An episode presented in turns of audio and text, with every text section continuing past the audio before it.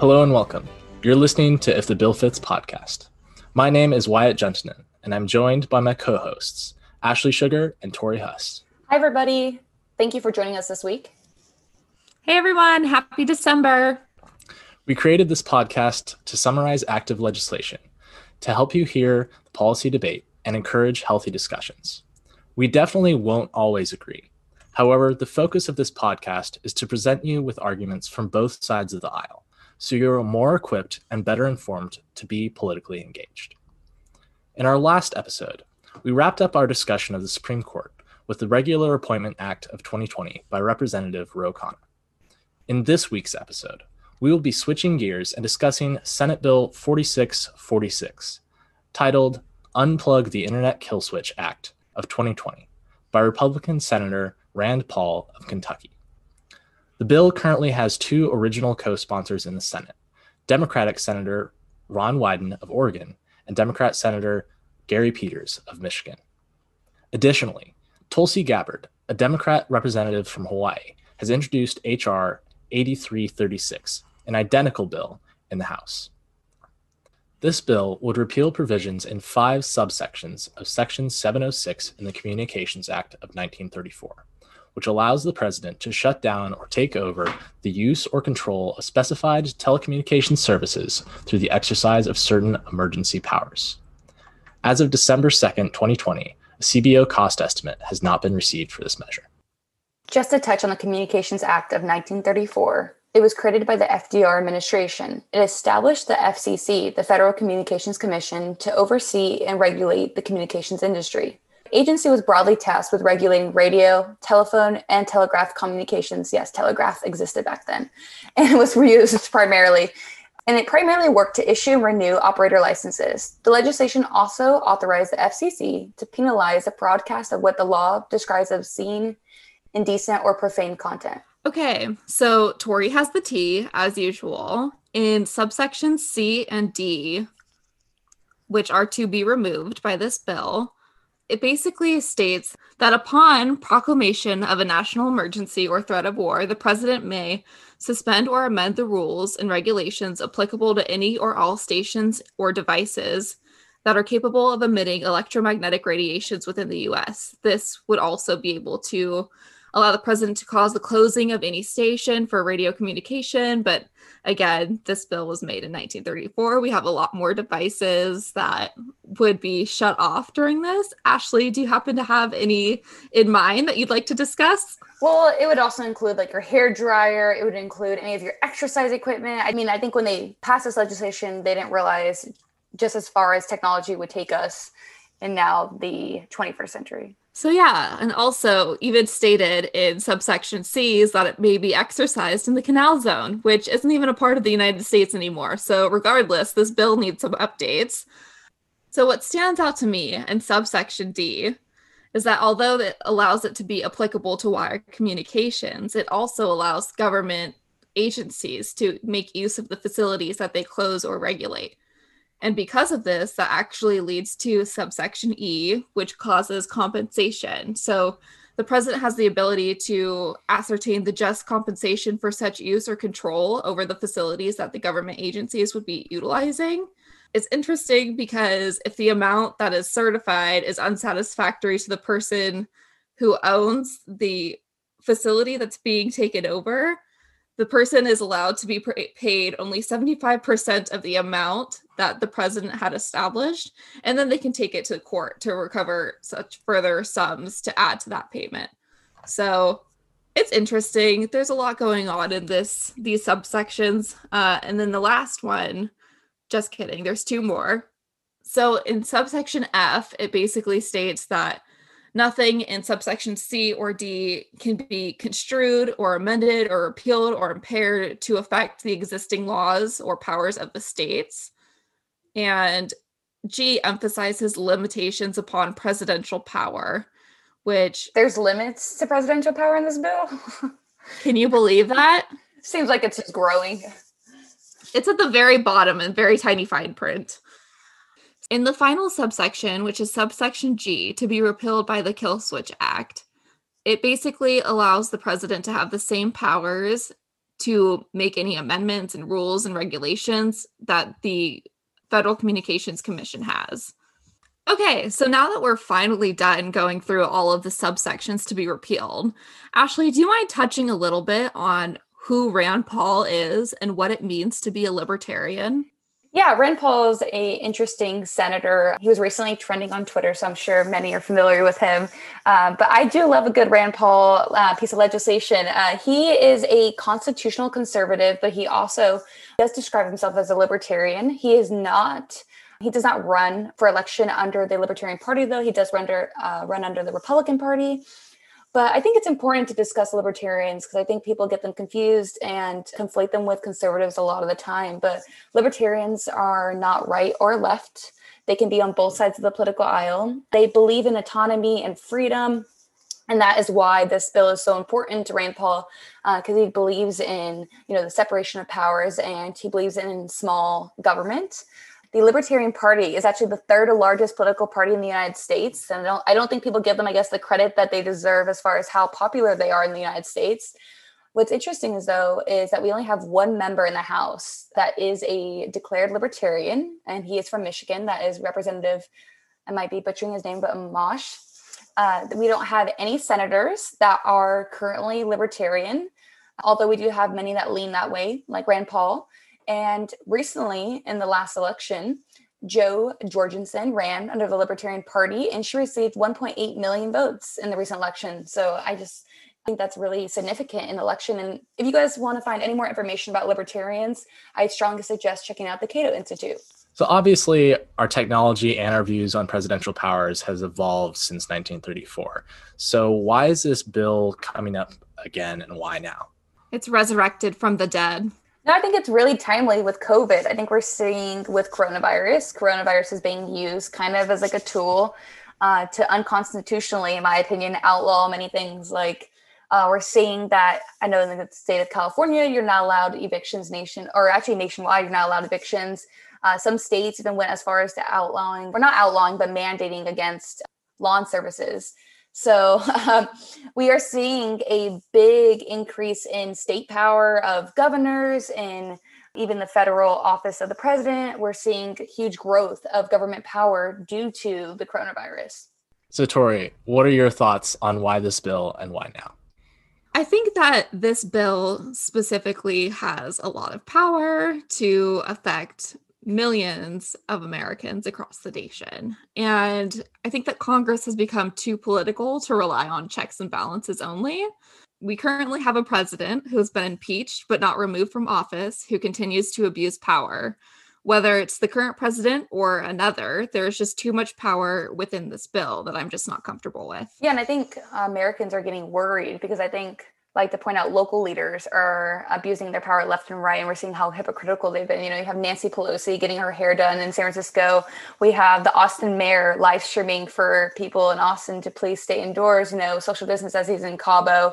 You know governor newsom enjoyed a really nice dinner the other night in napa and you know the mayor of san francisco did the same at the same restaurant a week later. So i think the public is very frustrated with their leaders and they feel less that they don't feel their leaders are being accountable with their actions. And so, due to the coronavirus being used as this kind of tool to uh, gain more power, yet they're not following their own rules. So, I think it's definitely a hot topic right now. Politicians across the board, most definitely. I think it's also worth mentioning as well that the uh, Commissioner Jessica Rosenworcel of the Federal Communications Commission made remarks on January 28th of this year uh, regarding Section 706 of the Communications Act. And the opportunity really that that lays out and the power that that gives the president to really just shut off communications.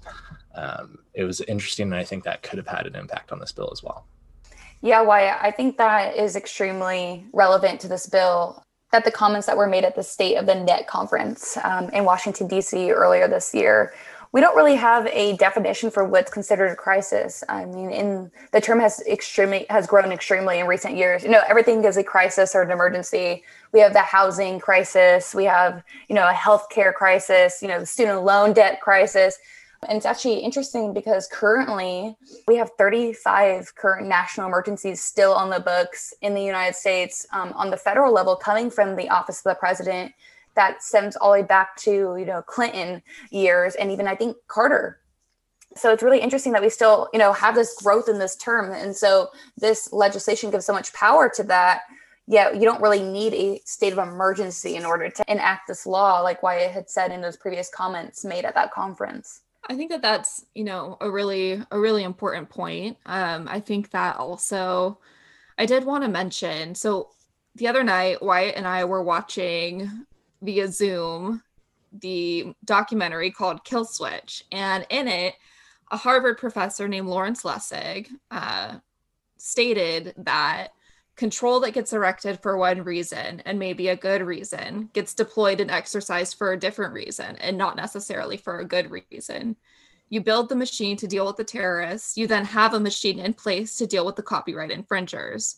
I'm not an anarchist. I think that the law needs to regulate certain kinds of behavior, but we need to be sensitive to the way in which we build an infrastructure for control that gives the government wildly too much power to regulate in contexts where liberty and innovation is threatened. And I think that that quote is really important here because there is so much power in this these few subsections of being able to shut off the internet completely for the American people, which I just wonder um, in my opinion, I think that it tends to violate constitutional rights. And wanted to see, Ashley, do you have any thoughts on that as well? Yeah, I like that quote you bring up, Tori. It's kind of similar to uh, Frederick Hayek said, quote, emergencies have always been the pretext on which the safeguards of individual liberty have been eroded. I think the question that's like looming over this legislation, and it looms over many pieces of legislation that kind of have that crossover between national security and individual liberty, is should the government be able to violate freedoms protected by the Constitution? And I say protected, and I really want to emphasize that just because I think there is a misconception that the constitution gives us our freedoms and that's not true. It just protects them. We get our freedoms from something else. But that's another conversation. But that question is something that i ask myself a lot. I mean there's pieces of legislation like the patriot act extremely controversial because of this very same question. You have to be able to weigh national security and individual liberty and freedom. And i have to say personally i've it's been very difficult for me in the past because i see a need per se for the Patriot Act. I'm not saying I 100% support it, but I can see where they're coming from from a national security point of view, as well as other decisions. I mean, you could talk about the Korematsu decision that was made. That was made again, individual freedoms versus national security. And that's a very interesting crossroads. You and I don't think you have to pick one or the other every single time, but I don't think it's a very black and white issue. There's many things that go into those decisions. I mean, I think this bill I'll get into it further a little bit later, but I don't really see much national security need for it anymore. But yeah, Tori, I think that's a really interesting and difficult issue to talk about. And I think, again, it's not black and white. I really like what you brought up there, Ashley. And I, I kind of dig a, did a little bit of digging into, you know, what I thought could be potential uses for Section 706. You know, hypothetically, if the president ever felt that he might need to enact this authority, what could it look like? And has it ever been done before? Uh, and what I found is that no, the president's never acted on this authority because undoubtedly these days it would definitely be challenged in court very quickly as being unconstitutional. So what's keeping the president from acting on this authority is pretty much just a understanding that it would be challenged. Um, but why would the president ever feel he may need to he or she may need to act on this authority? Um, maybe it's a cybersecurity attack that's attacking our national infrastructure. Um, but the thing is, even under our current president, in his national cyber strategy published by the White House in 2018, Section 706 was not even mentioned a single time. So even from our executive branch that is vested this authority, this section isn't even considered as being an option for protection of our cyber infrastructure. I also can't imagine that without this legislation that even private companies in the case of a cyber attack would have the power to shut off if they needed to. And I can't imagine that they would want to do anything that would hurt the people using it. So I think that it's just there's other ways around necessarily, you know, being able to control the internet and access to communication without it necessarily being in the hands of a politician. Well, yeah, and our military has come such a long way from 1934. I, I think we have the infrastructure, the military infrastructure to handle a cyber attack. I can't think of one legitimate reason this act would need to be put into place or how to justify any act that would need to be taken through this legislation or through the original legislation, I should say. I think the point remains valid, however, that the concerns over this act is that there's nothing inherently stopping the president from using this power. Right, right. And I do want to bring up a few places in which it has been used. So, from doing a little bit of research, I found that kill switches have been used in other countries. This includes China, Iran, and even in democratic nations such as India. They've exercised an internet kill switch act for various reasons. So, so China actually shut down the internet for an entire year in 2009 in the western regions of China to stop protests and riots within that region. Iran temporarily killed the internet in 2019 to shut down the spread of information during anti regime protests. And this is kind of what concerns me is in democratic nations like India, they've exercised the kill switch in some regions to control the populace and stifle communication. And the big thing that concerns me is going back to does this impact our constitutional rights? What about freedom of speech? What about freedom of the press to get information to the people. How about the Fourth Amendment? Is there a potential that this is unreasonable seizure of the internet? What does that look like to you guys? Yeah, I don't think any of these nations that you've described, even in the use of it in India, I would say not the nation, I would say, but the use of it in these nations is not something that serves as a role model for the United States. I think we have a clear freedom of speech in this nation and a clear Bill of Rights. And in those cases, in those instances in India, in Iran, in China, those are clear violations of the First Amendment.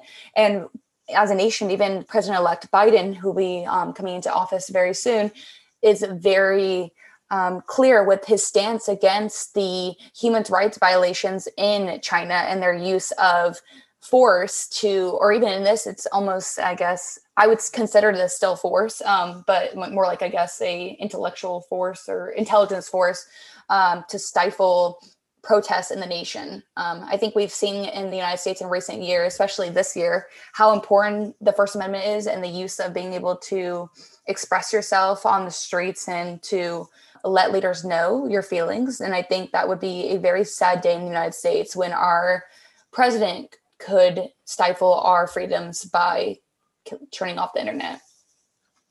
Uh, speaking of president's thoughts, I wasn't necessarily able to get specific individuals' thoughts on this piece of legislation, but in response to net neutrality, President Obama had stated that more than 4 million people wrote into the FCC, overwhelmingly in support of a free and fair internet.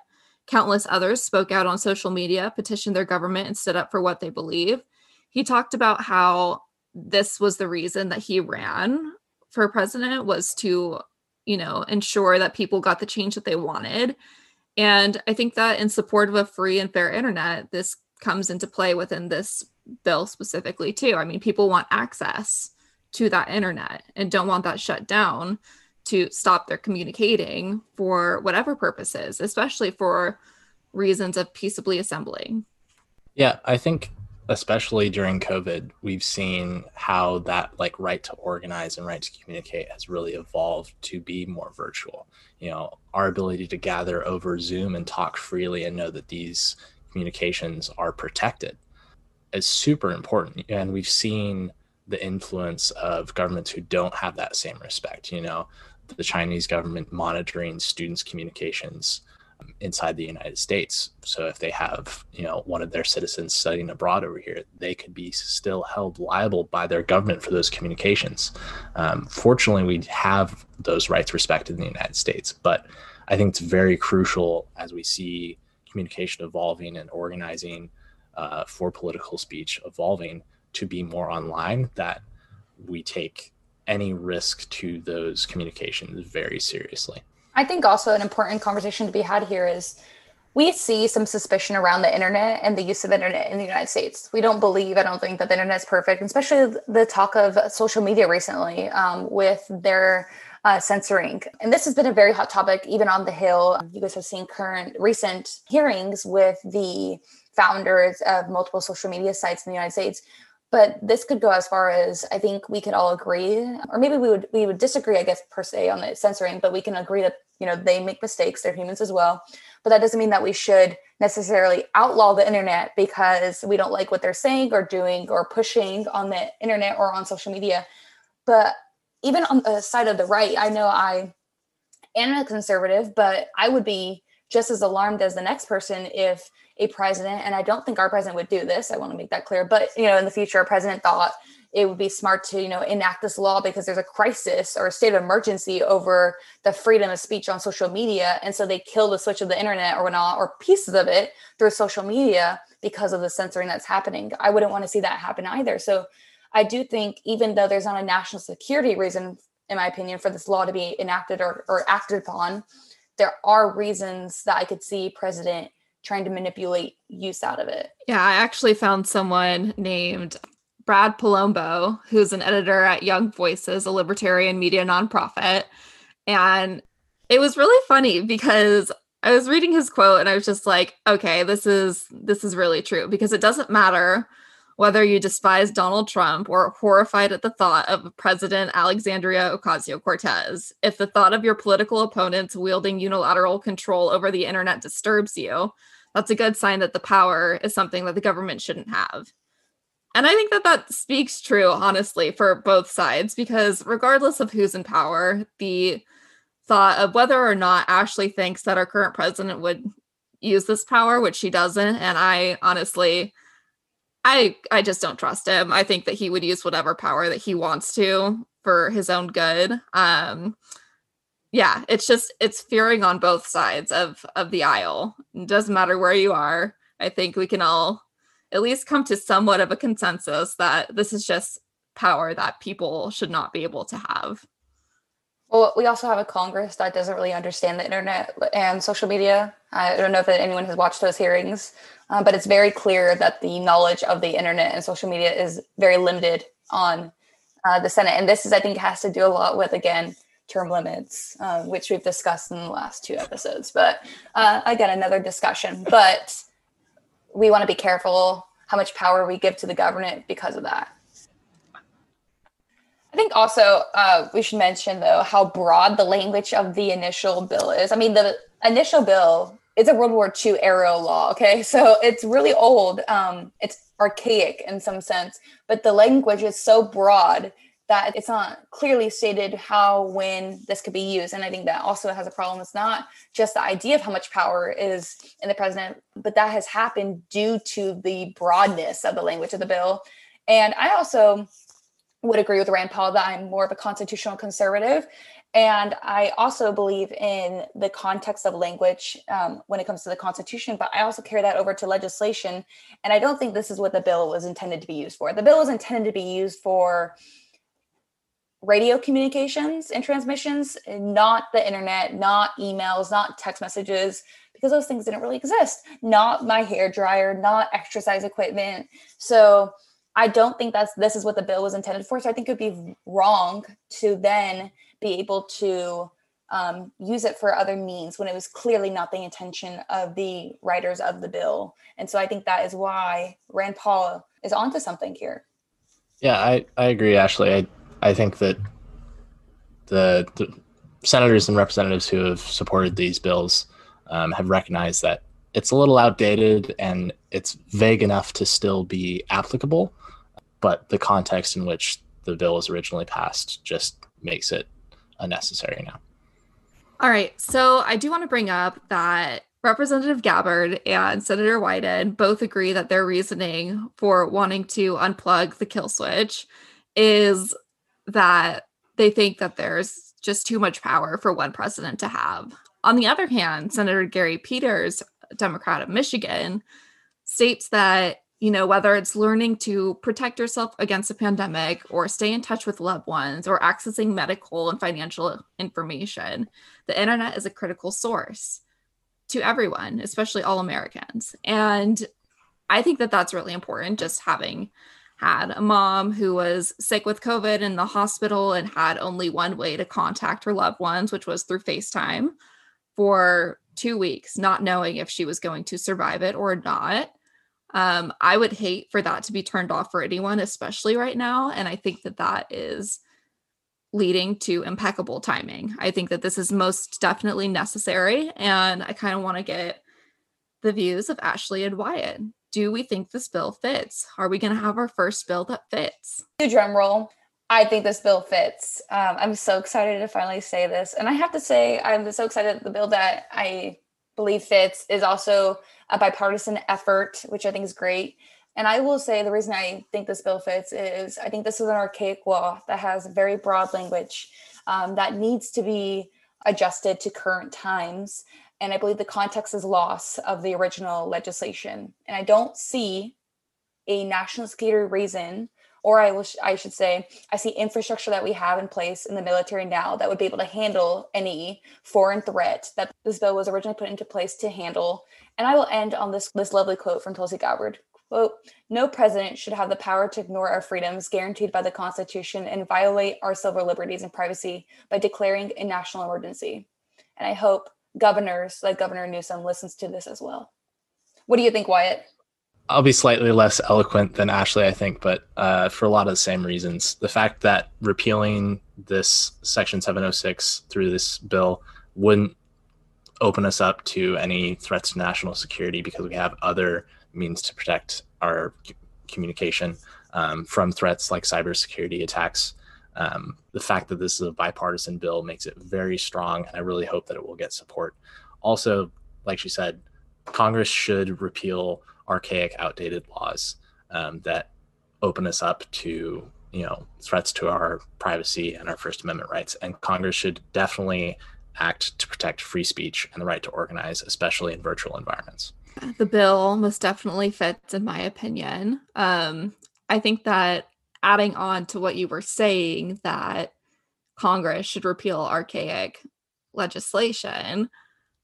How about like even just amending it? as the times go on. Like the fact that we're looking at 1934 legislation that is inclusive of a part of a country that is no longer a part of the US, it would just be nice if we were able to update legislation and amend it as time goes on so that it stays updated. But that's just a personal opinion. The bill fits. I'm very happy to say this. I'm proud of us.